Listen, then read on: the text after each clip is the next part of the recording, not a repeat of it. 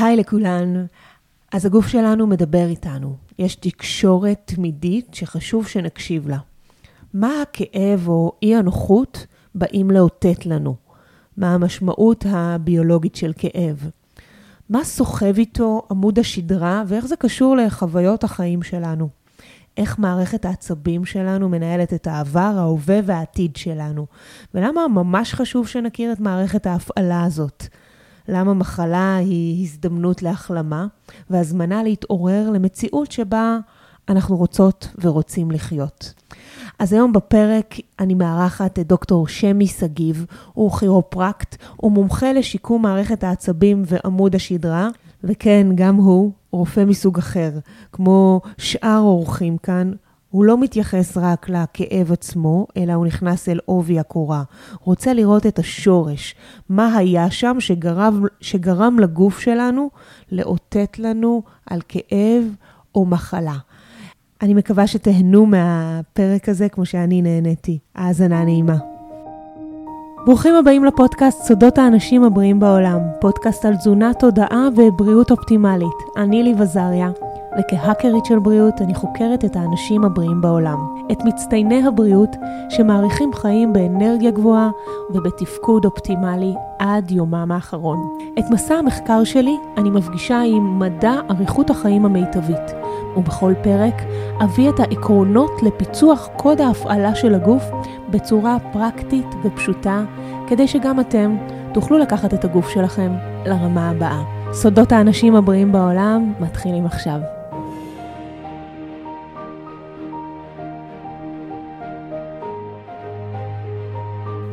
דוקטור שמי שגיב, איזה כיף שבאת.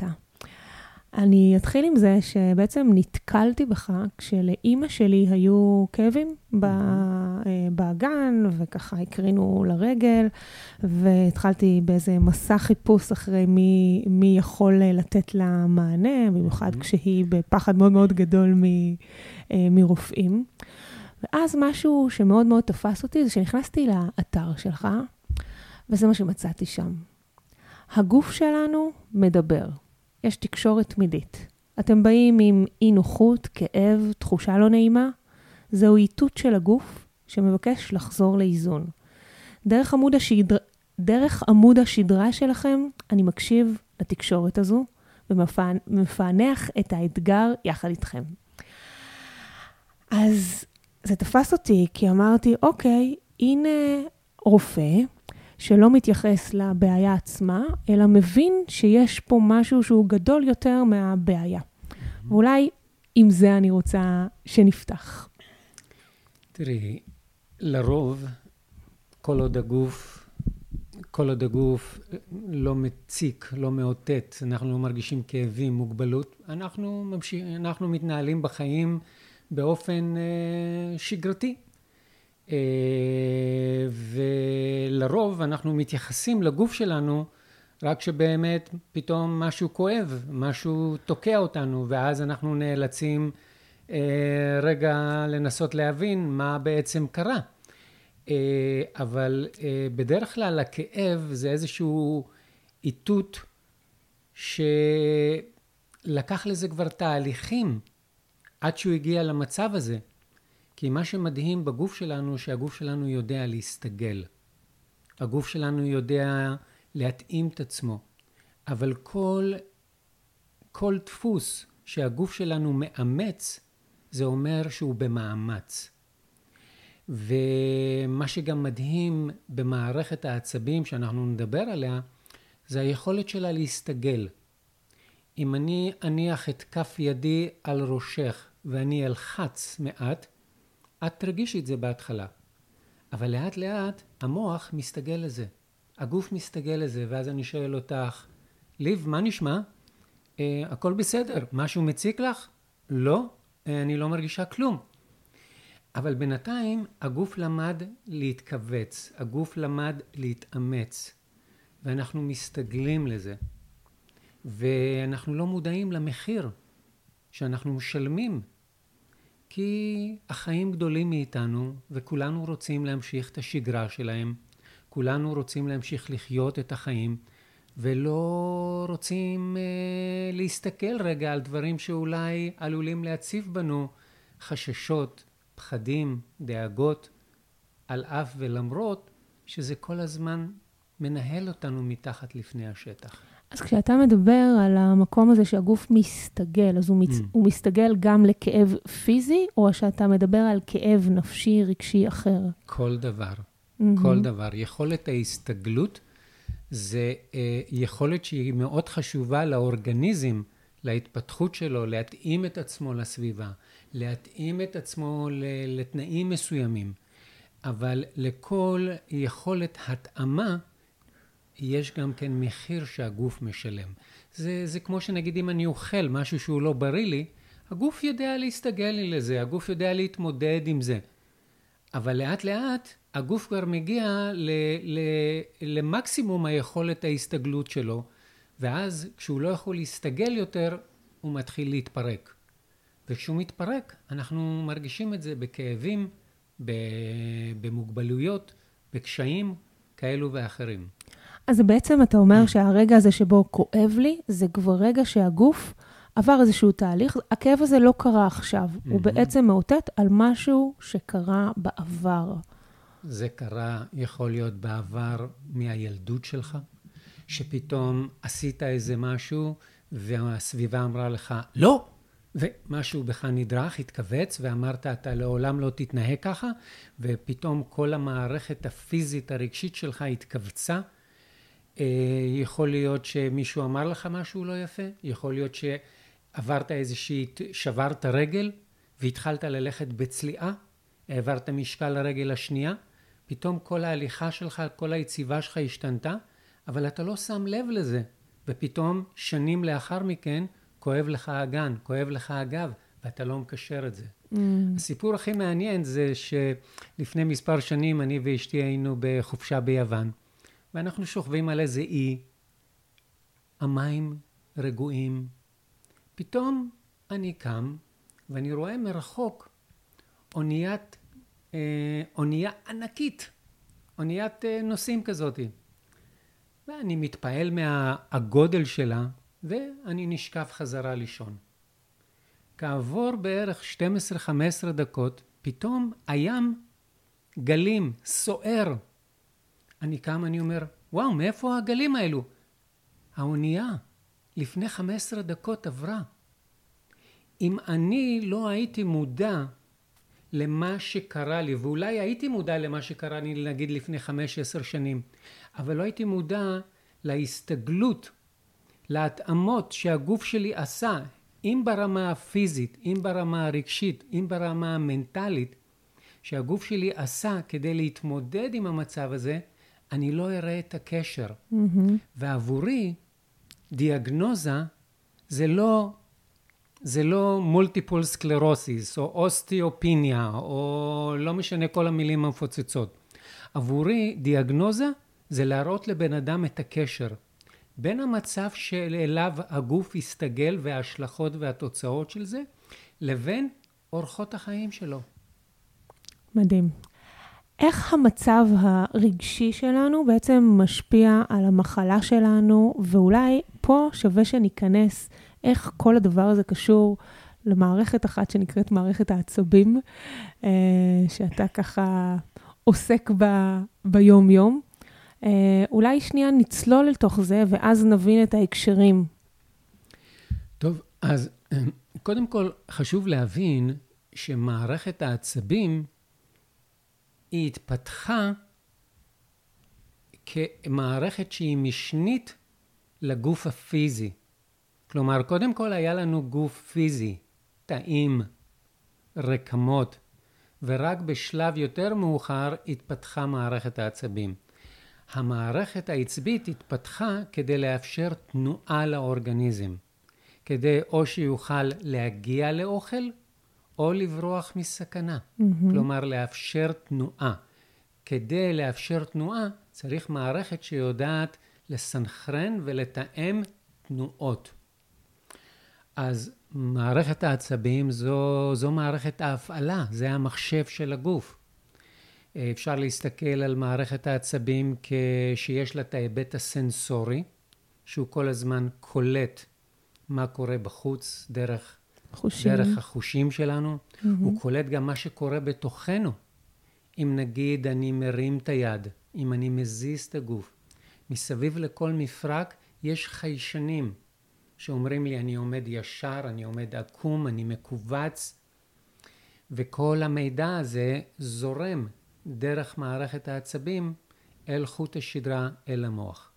המוח כתגובה מפרש את זה ומוציא פלט פקודתי, אם נגיד כשאני אוכל, המערכת חשה שיש מזון שעובר דרך הקיבה שלי, והיא מיד מתחילה לגרום לשרירים הטבעתיים של מערכת העיכול ללוש את, ה, את האוכל שאנחנו אוכלים, mm-hmm. להפריש אה, אנזימים כאלו ואחרים, ולתאם את כל תהליך ההזנה, שזה לא רק העיכול, אלא ההזנה, שזה משהו הרבה הרבה יותר משמעותי. אז מערכת העצבים זו מערכת ההפעלה. היא, אם לפעמים אנשים באים ואומרים לי, אה, ah, עשיתי תנועה לא נכונה והשריר נתפס לי. אוקיי, מה, הוא עושה את זה על דעת עצמו? לא. מערכת העצבים היא זו שנתנה את ההוראה לשריר להתכווץ. Mm-hmm. אוקיי, עכשיו בואו נראה, למה מערכת העצבים עשתה לך את זה? למה היא עושה את זה? לרוב מערכת העצבים עושה את זה כדי להגן. זה כמו שאם אני, אם אני אה, אביא את היד שלי מול הפנים שלך באופן מהיר, את מיד תעצמי עיניים ותתכווצי, אוקיי? זה רפלקס. רפלקס זה פעולה שעובדת באופן אוטומטי. Mm-hmm. מערכת העצבים קולטת סכנה, ומיד יוצרת תגובה מגננתית. הילחם או ברח. הילחם או ברח. וזו אה, בעצם, אה, וזה חלק מאוד חשוב ממערכת העצבים. אבל מה שאולי חשוב להדגיש בהקשר הזה, שיש עוד מערכת העצבים שהתפתחה במקביל למערכת העצבים שאנחנו מכנים אותה המערכת האוטונומית סימפתטית, שהיא בעצם אחראית על ברח או הילחם. יש עוד מערכת מקבילה אליה, שגם מבטאת את ההתנהגות האבולוציונית שלנו. ממ-המ. אז נגיד, אם את חשה מאוימת, אוקיי? Okay?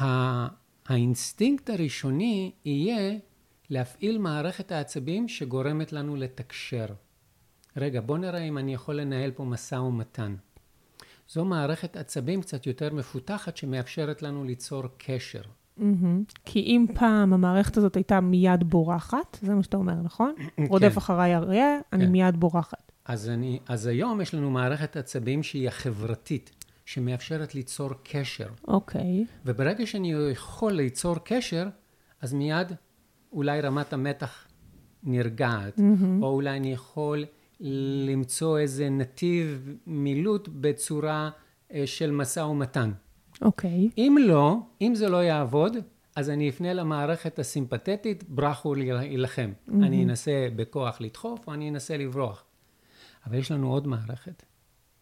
וזו מערכת שהיא מאוד מאוד קדמונית והישרדותית. שאם במידה והמערכת החברתית לא תאפשר לנו מוצא, או המערכת של בריחה או הילחם, אנחנו נעשה את עצמנו מתים. אנחנו נתנתק. אנחנו ניכנס למצב דיס-אסוציאטיבי. רואים את זה בטבע. חיות, כשאין להן ברירה, הן עושות את עצמן מתות. Mm-hmm. וזה אחד הדברים שגורמים להתקפי חרדה, לפניקה, מצב שבו אנחנו מנותקים מהסביבה. אנחנו רואים אנשים מדברים, אנחנו לא שומעים אותם. אנחנו לא קולטים את הסביבה כי אנחנו בכל כך הרבה סטרס, שהמערכת כבר לא יכולה להתמודד, אז היא פונה אל הנתיב, אל הערוץ הזה. ואז בעצם הניתוק הזה הוא ניתוק רגשי? ניתוק רגשי, ניתוק mm-hmm. מנטלי, ניתוק פיזי. Mm-hmm. הכל. כי אני לא רוצה להתמודד עם זה עכשיו? לא שאני לא רוצה. Mm-hmm. אין לי שום אמצעים, אין לי שום יכולות, אין לי שום, אין לי שום משאבים כדי לצאת מהמצב הזה. אני יכול... זה מיד מביא אותי דווקא למצבי קיצון, שכשאני שומעת על אה, כל מיני סיפורים של נשים שנאנסו בגילאים צעירים ופתאום היה ניתוק, אז את הניתוק הזה אני מדברת, אבל יכול מאוד להיות שלא חייב, להג... זה, זה, לא, זה לא אירועים כאלו דרמטיים אה, שבהם יש ניתוק. זה לא חייב, mm-hmm. זה לא חייב, אבל זה, אה, זה הרבה פעמים האופציה האחרונה. Mm-hmm. The last resort, או משהו כזה. כלומר, אם אני לא יכול באמצעים כאלו ואחרים להתמודד עם המצב, בסופו של דבר האורגניזם זה לא משהו שאני באופן שכלתני, באופן שכלתני בוחר. לא, יש פה איזשהו מצב הישרדותי, הישרדותי. הוא עושה את זה כדי לשרוד. עושה את זה כדי לשרוד. זה כמו mm-hmm. להתעלף.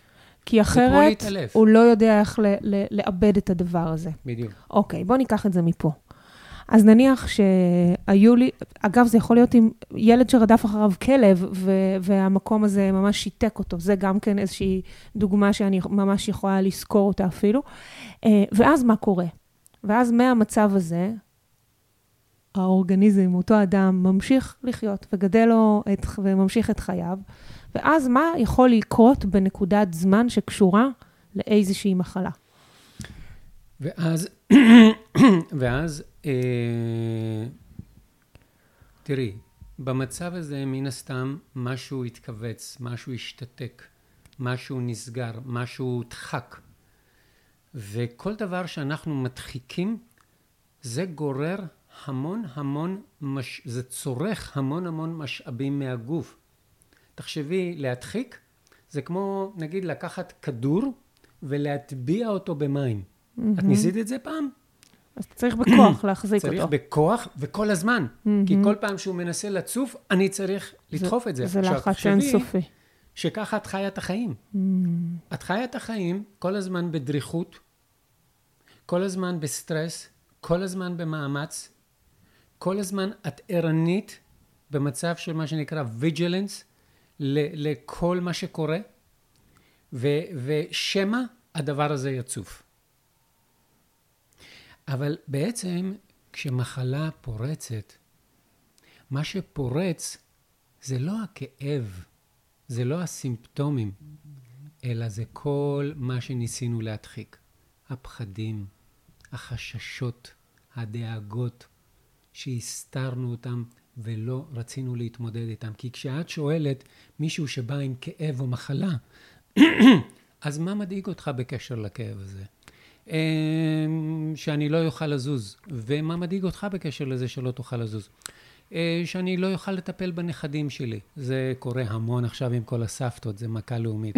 ומה קורה אם לא תוכלי לטפל בנכדים שלך? אז אה, לא יעריכו אותי. אז לא יהיה לי, אז לא יהיה לי משמעות או צורך. ומה יקרה אם זה יקרה? שאני אשאר לבד ולא יאהבו אותי. בסופו של דבר, כל כאב, אם את תרדי לקרקעית, לקרקעית הכאב, זה הפחד שאני אשאר לבד, שלא יעריכו אותי ולא יאהבו אותי. ואת יכולה לעשות את זה על כל בן אדם. תשאלי אותו רק, מה מדאיג אותך בקשר לזה? ומה מדאיג אותך בקשר לזה? וללכת עד הסוף, והתשובה בסוף תגיע. זה הצורך הבסיסי הקיומי שלנו, שיאהבו אותנו. בוודאי. אז בעצם, זה מעניין מה שאתה אומר, זה בעצם כשמישהו מגיע כבר עם כאב, כבר עם איזושהי מחלה, אתה, הדיאג... בעזרת השאלות האלו, אתה בעצם פותח איזשהו סודק, חלק בקיר, ונותן לו הזדמנות לשינוי. אני נותן לו הזדמנות לראות מה בעצם מטריד אותו, ממה הוא בורח. את יודעת, הרבה פעמים יש לנו אמרה כזאת, נגיד קורה לך משהו, ואת אומרת, אה, אני רק רוצה לשים את האירוע מאחור. אני רוצה להשאיר את הדברים מאחוריי, כדי שאני אוכל לנוע קדימה.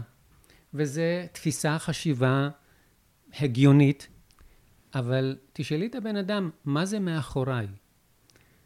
זה עמוד השדרה, זה הגב שלי. כל הדברים שאני לא רוצה להתמודד אותה, איתם, אני שם אותם מאחור, על הגב. ועמוד השדרה, ביחס לעבודה שאני עוסק, עמוד השדרה סוחב עליו את כל מה שאנחנו מדחיקים. לא רק את כל מה שאנחנו מדחיקים, את כל ההתנהגויות שאימצנו כדי לא להתמודד. Mm. אז אם נגיד אה, התנהגתי בצורה לא יפה כשהייתי, או לא בצורה יפה, הילד לא יודע מה זה צורה לא יפה, התנהגתי באופן מסוים, והסביבה אמרה לי, אל תעשה את זה. פתאום סיגלתי איזושהי התנהגות שאני אהיה בסדר, שאני אהיה נחמד. להיות בסדר, להיות נחמד, זה אומר שמשהו בך פועל בצורה לא נכונה. אתה לא זורם, אתה לא רגוע, אתה לא חופשי, אתה כל הזמן צריך להיות בסדר. עכשיו, הבסדר הזה הוא בעצם מושרש בדפוסים במערכת העצבים השדרתית שלנו. כי כל, כי כל מה שאת חושבת על עצמך, הדימוי שיש לך על עצמך, איך את רוצה שאנשים יראו אותך, זה הכל מקובע בדפוסים במערכת העצבים השדרתית שלנו. כי מערכת העצבים השדרתית שלנו, היא מחזיקה את ה-sense of self, היא מחזיקה את זה אני, ככה אני רוצה להיראות בסביבה, ככה אני רוצה שאנשים יראו אותי, וזה, וזה מקבע את עמוד השדרה, זה דוחס אותו, ואז פתאום יום אחד הדיסק מתפוצץ, כי כבר עמוד השדרה לא יכול להחזיק את כל העומס הזה. אז זה לא הדיסק, זה לא הגב, זה החיים שלי. ומה אני סוחב על הגב הזה. כן. אז אני מנסה, שנייה, אני מנסה למצוא את האופטימיות שבכל הדבר הזה, אבל בעצם, כפי שאתה מראה את הדברים, אז לכולנו איפשהו יש דחיסות. וכנראה שכולנו איפשהו נסבול מאיזה שהן בעיות בגב, בעמוד השדרה. כי אני לא יודעת אם בתור ילדים, וגם כשאנחנו הופכים לבוגרים, אנחנו יודעים ממש לאבד את הסיטואציות שהיו בעבר. אז תראי, חלק ממה שאני עושה היום, והרבה מהקולגות שעובדים בשיטה ובתחום הזה, זה בעצם לתת לבן אדם כלים. לחבר אותו למשאבים שקיימים בנו. לא להבהיל אותם, לא להפחיד אותם בטרמינולוגיות כאלו ואחרות. והדרך הכי פשוטה זה, היי, מערכת העצבים שלך נתנה פקודה להתכווץ? תכווצי את היד רגע, ליב, תכווצי את היד. עכשיו, מערכת העצבים שלך יודעת לתת פקודה לשחרר? Mm-hmm. הנה, היא עשתה את זה. Mm-hmm. בדיוק. מערכת העצבים יודעת לעשות גם את זה וגם את זה. עכשיו, אני יכול להבין למה אימצת, סיגלת התנהגות כזאת, כי זה עזר להישרדות שלך. Mm-hmm. אתה גם לא המצאת את ההתנהגויות האלו. כי רוב ההתנהגויות האלו אנחנו קולטים מהסביבה, בעיקר מההורים שלנו. נגיד יציבה, זה לא משהו גנטי. זה דפוס התנהגותי נרכש. וואו. כי דרך היציבה אנחנו מבטאים את מצבנו הרגשי-מנטלי, נפשי. Mm-hmm. וכילד אני מסתכל על ההורים כדי לראות איך אני צריך להתנהג בסביבה, ואני מחקה את ההתנהגות הזאת. עכשיו, מגיע יום אחד שכבר קשה לסחוב את השק מלט הזה על הגב שלך, ואתה אומר, די, נשבר לי. ופה אנחנו בעצם עוזרים לבן אדם איך להתחיל להפשיט את עצמו מכל המגננות, מכל ההתנהגויות האלו, ולהתחיל לאוורר את עמוד השדרה, להתחיל לפתוח אותו למשהו חדש. כי עמוד השדרה, המצב שבו הוא נמצא, הוא בעצם יכתיב את מצבך הרגשי, המנטלי, איך את רואה את העולם, איך את רואה את הסביבה, איך את מגיבה לדברים, כי זה הכל כבר מושרש בדפוסים אוטומטיים, שאת לא צריכה לחשוב עליהם. אז איך בעצם עובד ה... אז, אז יש דיאגנוזה, ואתה מבין מה היה שם. לא, לא בטוחה שבהכרח יודעים לאמוד את הסיטואציה שהייתה, שיצרה את הדחיסות הזאת. אבל כן, כמו שאתה אומר את זה, אתה יכול לראות אה, מה זה CT, אולטרסאונד, MRI, ו- ולדעת שיש פה אה, מצבים רגשיים שלא עובדו אה, ולא הובררו, ובסופו של דבר יצרו איזו דחיסות וכאבים, נכון? Mm-hmm. אז, אז מכאן מה עושים? מכאן מה עושים? קודם כל, מאוד חשוב, זה לא לחוש תחושות של אשמה. כי אנחנו לא עשינו את זה מתוך בחירה. אנחנו עשינו כי הגבנו ככה, כי זה מה שהיה נחוץ להישרדות שלנו. אז זה מאוד חשוב. שנית, זה להכיר ולקבל במצב הזה. כי הגוף שלנו, ואני מתקרב פה למיקרופון, הוא לא טועה. הגוף שלנו תמיד מדויק. השאלה אם אנחנו יודעים להבין מה הגוף מנסה לומר לנו. אם יש כאב, לרוב אנחנו כולנו בפאניקה וחרדה מזה, ואנחנו מנסים להשתיק את הכאב. לא, קבל את זה.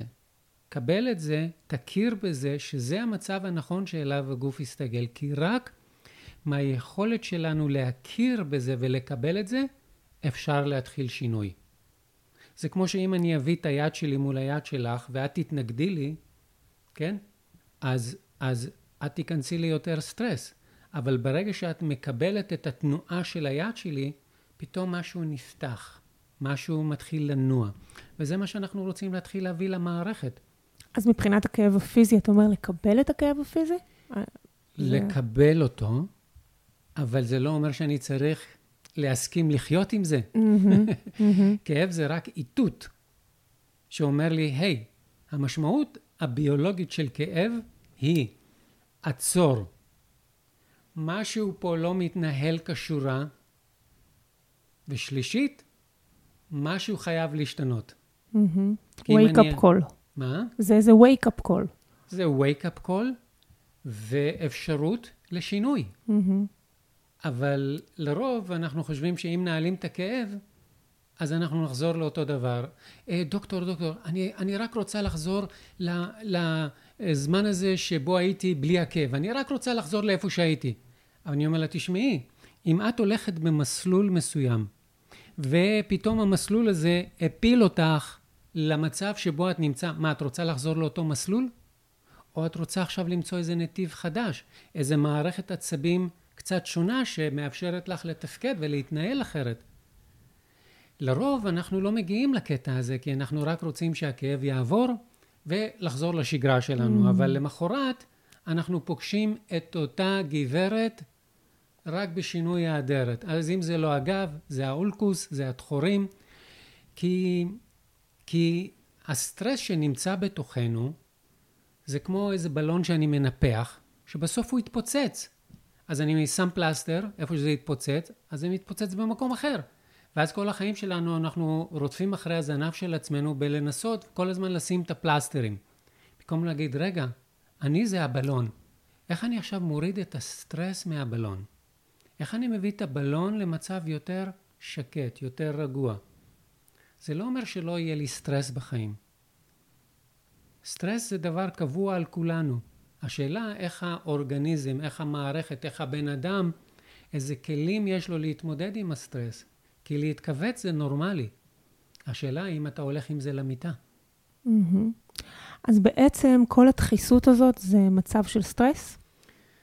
מצב, מצב של סטרס, אבל לא רק. כי לכל מה שחשוב בכל אירוע שקרה, זה לא רק האירוע, אלא הסיפור ששמתי על האירוע. נכון, הנרטיב הזה הוא... הנרטיב, אבל זה לא רק נרטיב ורבלי. אלא? זה גם, זה נרטיב אפילו פיזי גופני. האופן שבו את נושמת. זה חלק מהנרטיב. אז האם אני נושם משהו שעדיין משמר את הטראומה? חושב את הטראומה? אוקיי? אז בעצם בואו נבין רגע משהו חשוב.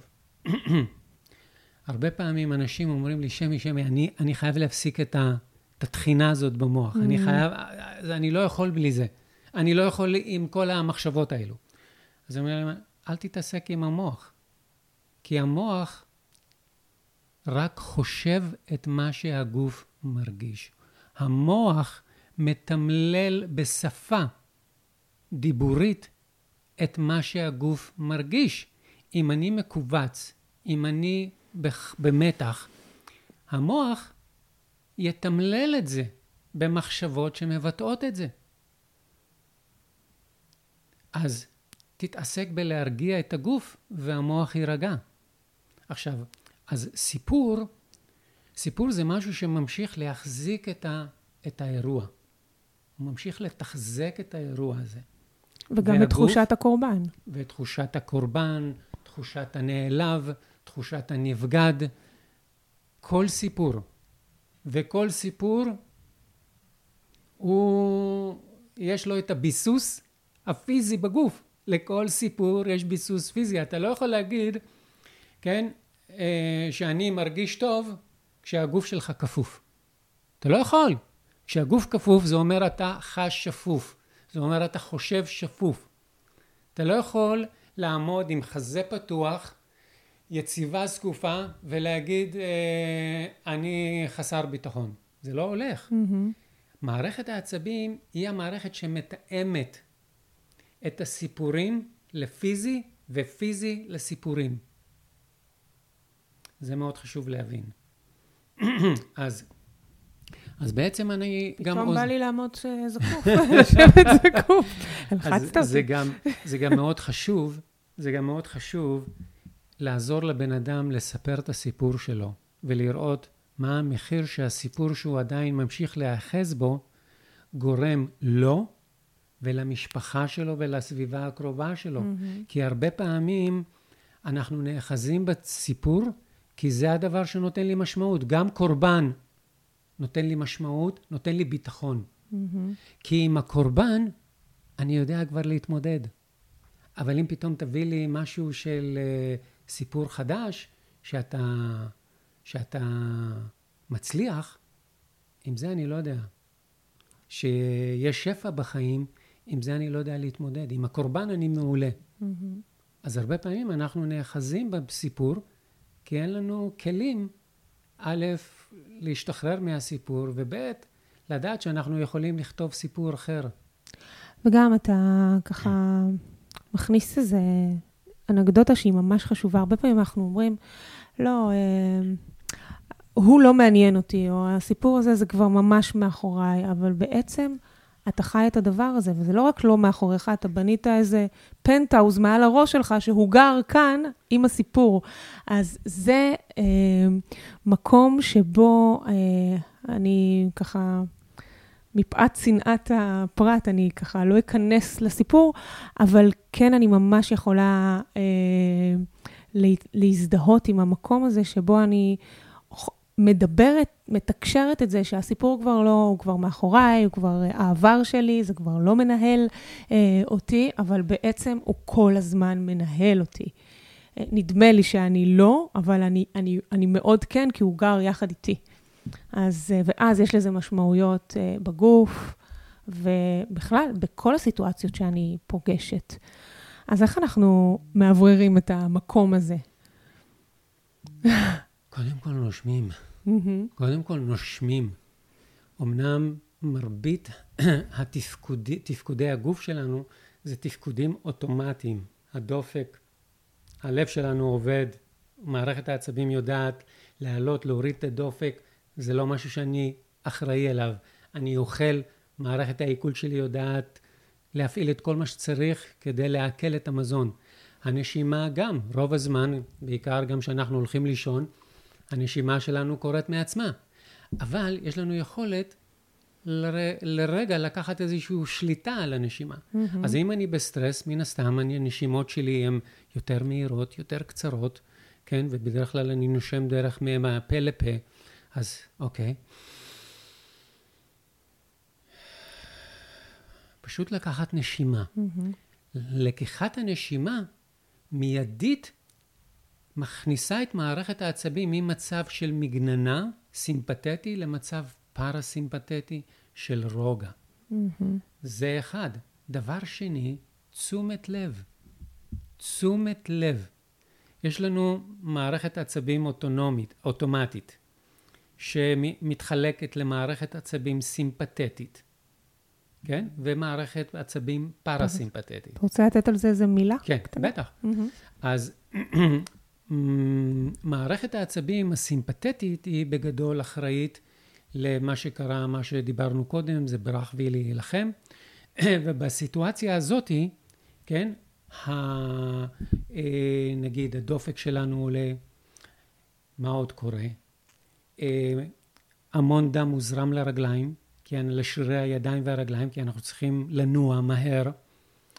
המערכת ההורמונלית שלנו מציפה את הדם שלנו באנדרנלין, שעוזר לנו להרים את רמת האנרגיה.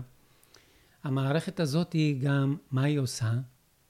היא משביתה את מערכת העיכול. את מה שלא חיוני כרגע. מה שלא חיוני, כרגע אני לא רק, צריך. רק בשביל, אני רוצה לשרוד. אני רוצה לשרוד. המערכת הזאת היא גם משביתה את מערכת החיסון.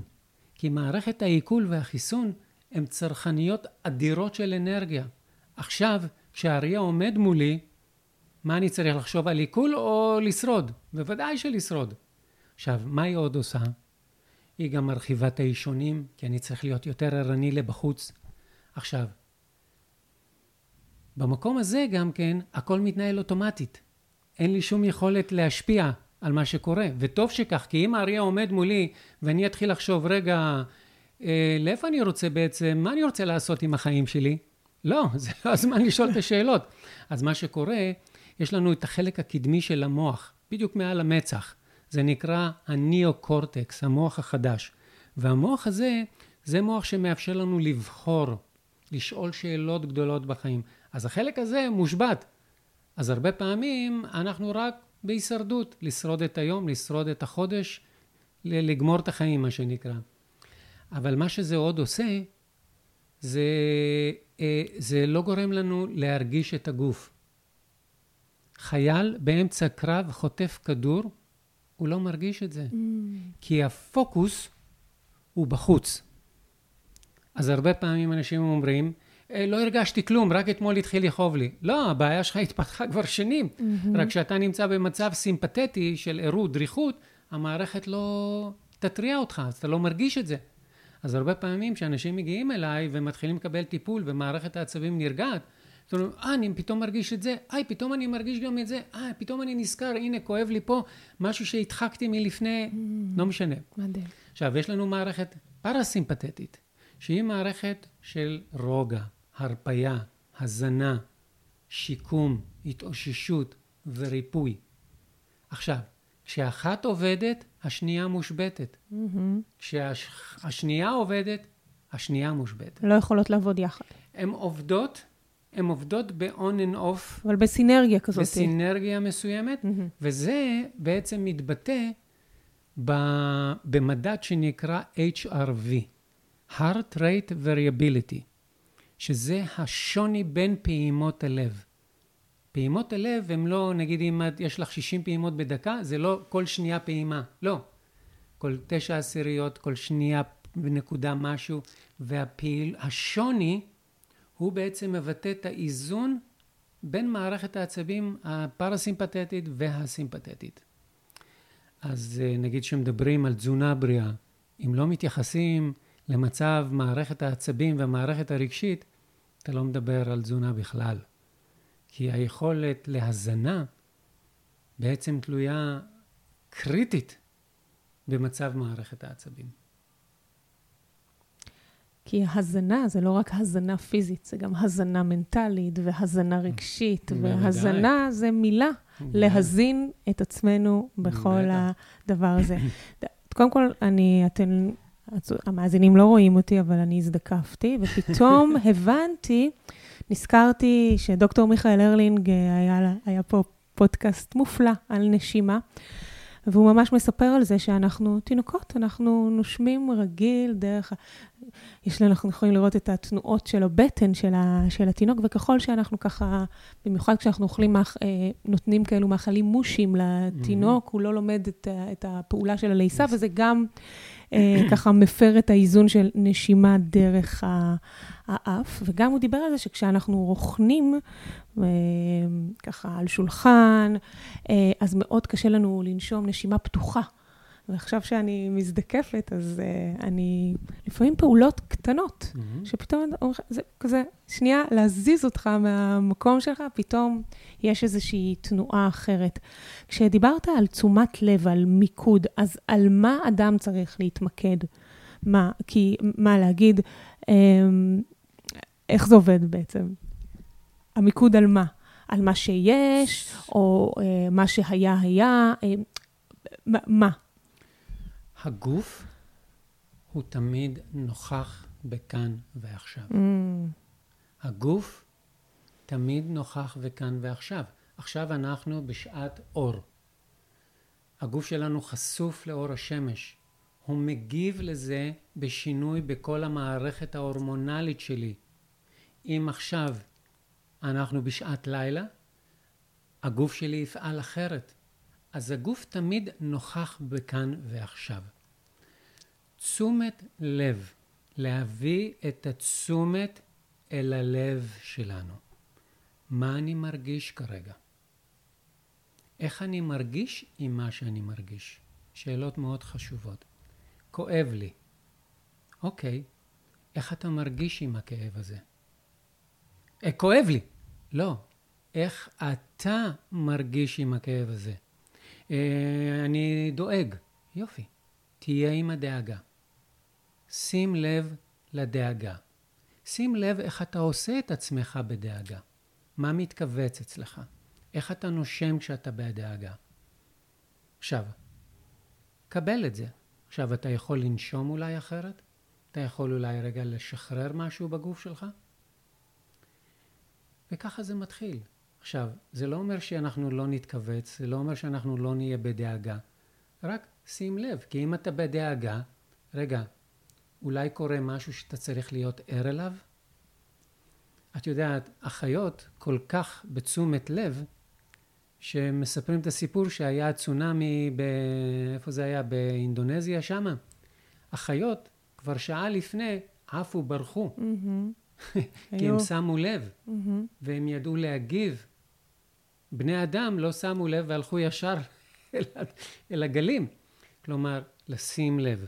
הגוף חש לא רק את מה שקורה בתוכנו, אלא גם מה שקורה מסביבנו. והגוף אולי מנסה להגיד לך משהו. אז המקום הזה של הנוכחות של הכאן ועכשיו גם מונעת ממני לספר סיפורים אה, שאני מייצרת, נגיד על הכאב שלי, על הקורבנות, על למה זה קורה לי, על כל הדבר הזה. גם זה לשים לב. גם לסיפורים לשים לב. כי אמר פעם איזה רופא פילוסוף מאוד גדול, שמודעות היא הינה וכשלעצמה הריפוי.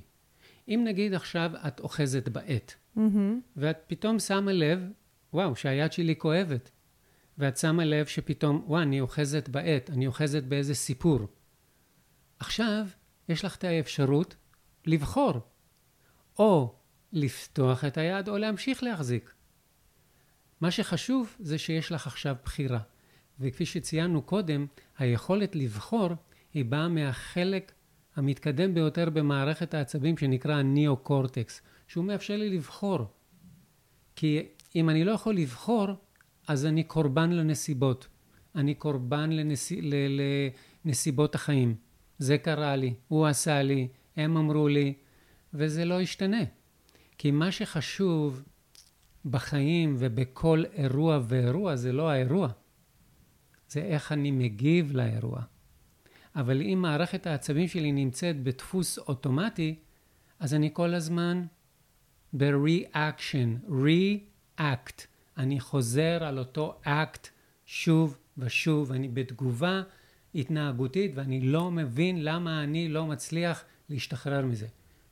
שים לב, תנשום רגע, תכיר בזה, תקבל את זה, עכשיו תבחר. זה הרצף. בעולם uh, שנקרא המאה ה-21 ובמדינה שנקראת מדינת ישראל, שאיך לומר, ברוך השם, יש לנו פה רמת uh, חרדה, דאגה, uh, ככה גבוהה במיוחד.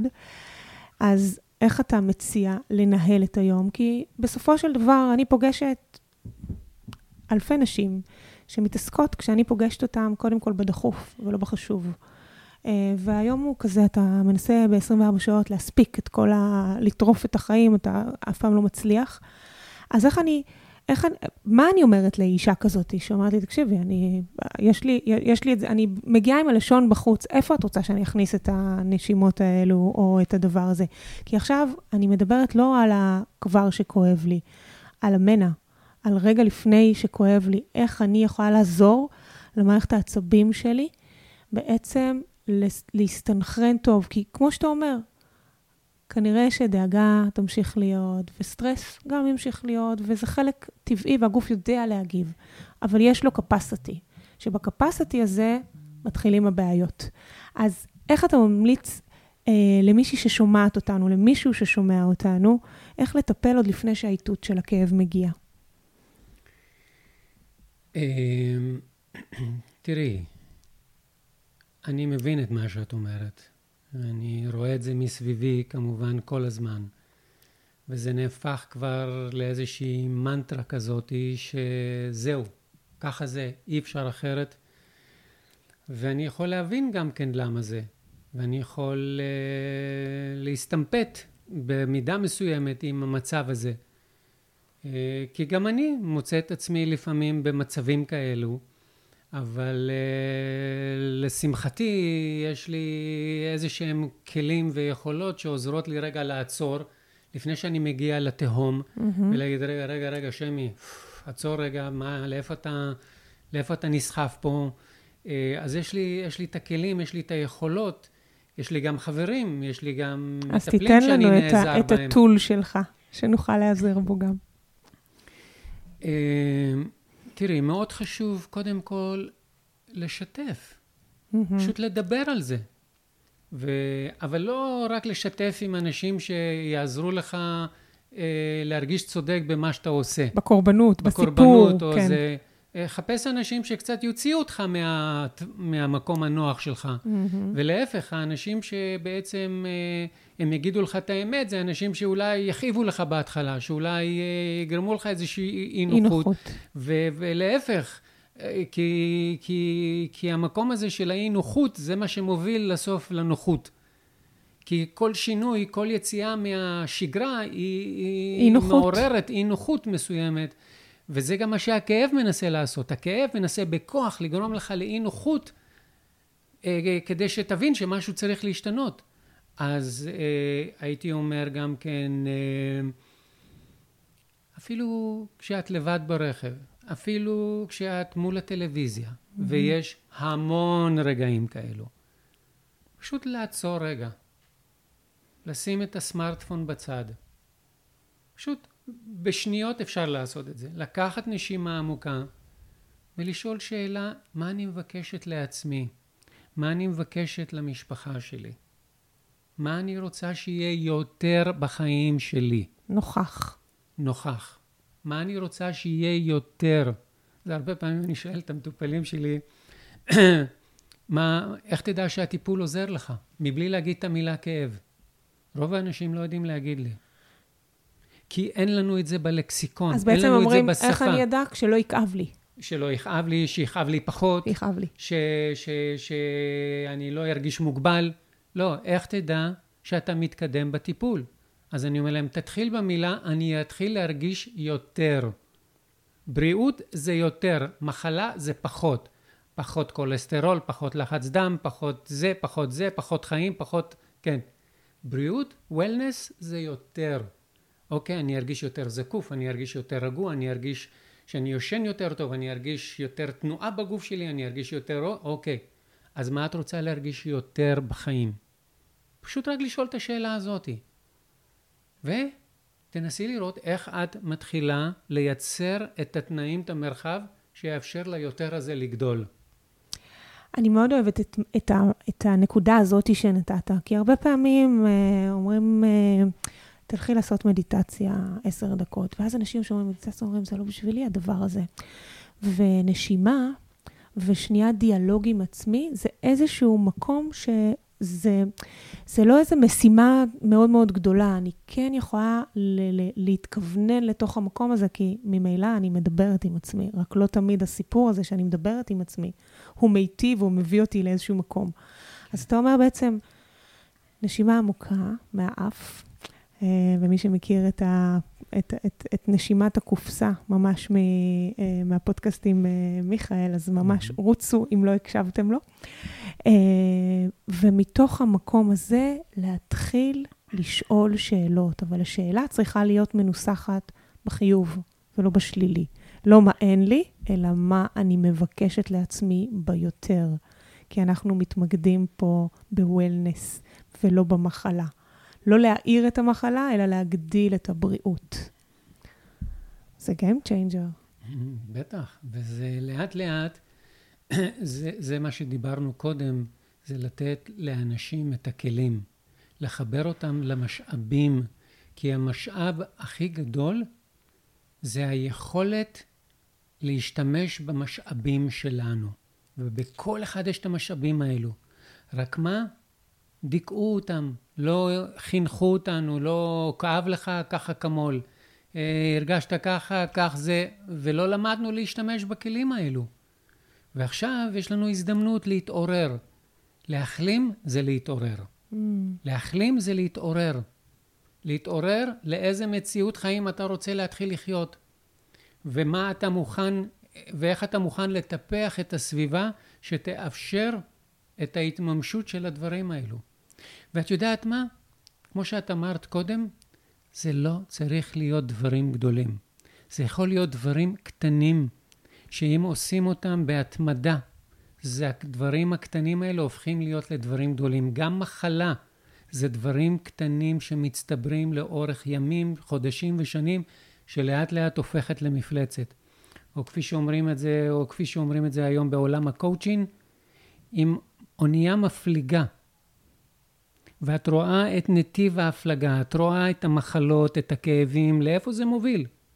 אם את משנה את מסלול ההפלגה של האונייה במעלה אחת, חודשים, שבועות, חודשים לאחר מכן, היא מגיעה ליבשת, לגן עדן אחר. Mm-hmm. תעשה את השינויים הקטנים שאתה יכול להתמיד בהם, ולאט לאט אתה תראה את השינויים נהפכים להיות לגדולים יותר.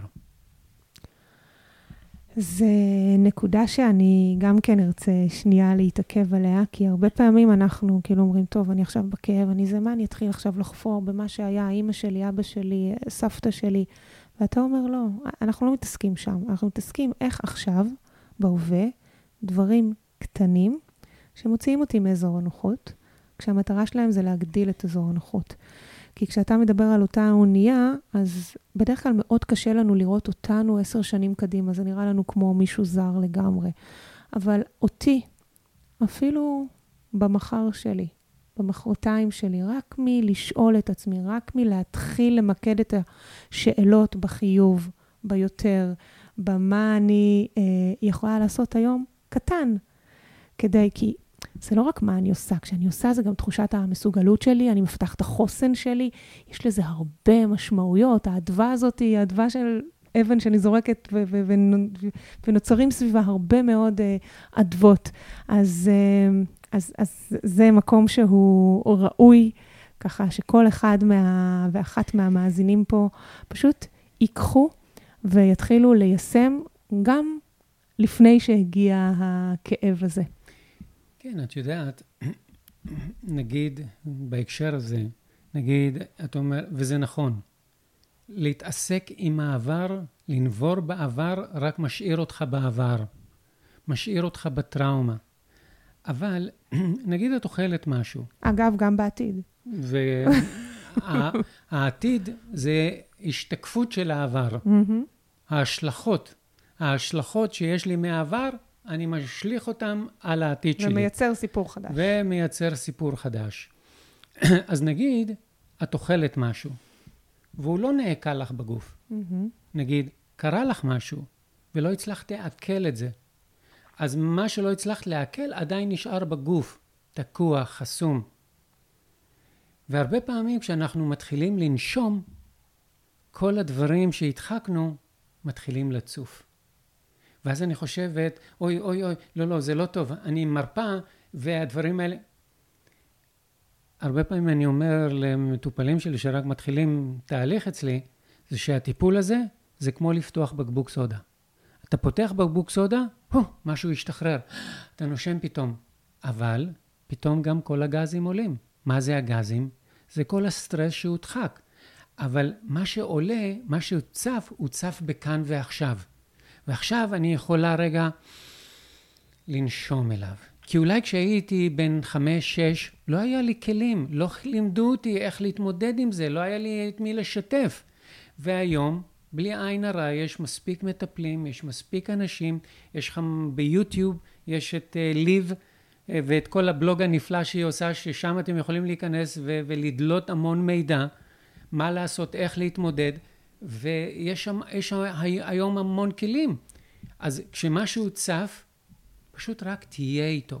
כמו שאתה מסתכל על בועה שעולה, אתה רק מסתכל עליה, אתה לא סוגר את הפקק, אתה לא מנסה להגיד, רגע, זה, זה, זה בגידה, זה, זה השפלה, אתה לא צריך להיכנס למינוחים. כי המינוחים האלו רק ממשיכים לקיים איזשהו סיפור. פשוט תהיה עם זה, בלי שם, בלי סיפור. תהיה עם התחושה, עם ההרגשה, תן לזה להיות. כי הגוף היא מערכת שיודעת רק להיות בבריאות. הגוף שלנו יש לו רק מנגנוני ריפוי והחלמה, אין לו מנגנוני מחלה.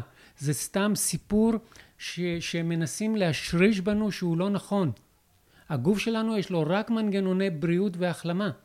אז הגוף שלנו הוא יודע גם לשחרר את הדברים, להציף את הדברים במינון הנכון, שיאפשר לך להכיל אותם ולבלוע את זה ולעכל ולאבד את זה ומשם פתאום יגיעו לך תובנות.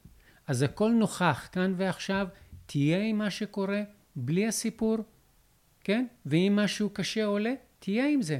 אתה תראה שבסוף זה עובר. זה עובר. אין שום הרגשה ש... נולדת איתה והלכת וסיימת את החיים איתה. נכון, במיוחד רגש, שהוא ממש כמו גל. כן. ממש. אז מה שאמרת עכשיו, זה בדיוק מביא לי את ה... בא לי לצאת עם הצעת חוק. למה בית חולים ולא בית מרפא? כן. למה, למה, איך זה כשמישהי, שהיא כל כך פוחדת מחולי, את, את, אתה בא ואומר לה, הגוף שלך הוא רק כלי לריפוי. אתה אומר לה את זה, הורדת לה 50% מהסטרס של הדבר הזה, אם לא 100%. כי מה הסיפור? הסיפור זה איפה המחלה. אני לא...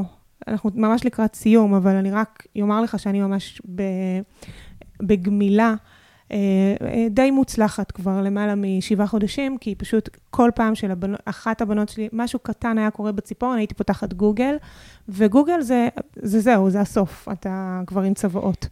אה, תראי, תראי. אז זה גם הסיפור. תראי, אבל איפה כל הדברים האלה מושרשים?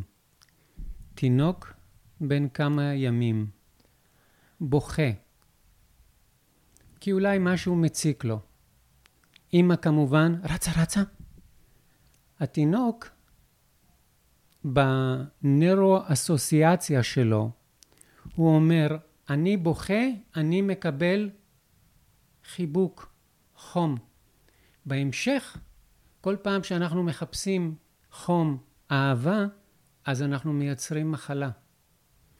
כי ככה למדנו. זה הושרש בנו מגיל mm, אפס. אז איך יוצאים מזה?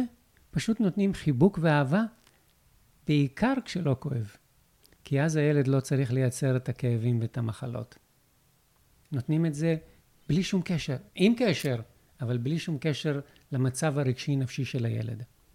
ואז אנחנו מחזקים את הקשר הזה, שהוא לא צריך, הוא לא קשר התנייתי.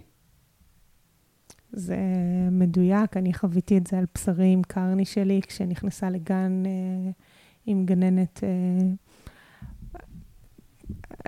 איך לומר, עדיף לדלג כן. על הסיפור הזה, אבל היא פיתחה פריחה בכל האור, אה, דרמטיטי, איך שלא קוראים לזה, אה, ומיד ידענו שזה המצב הרגשי מחובר שם.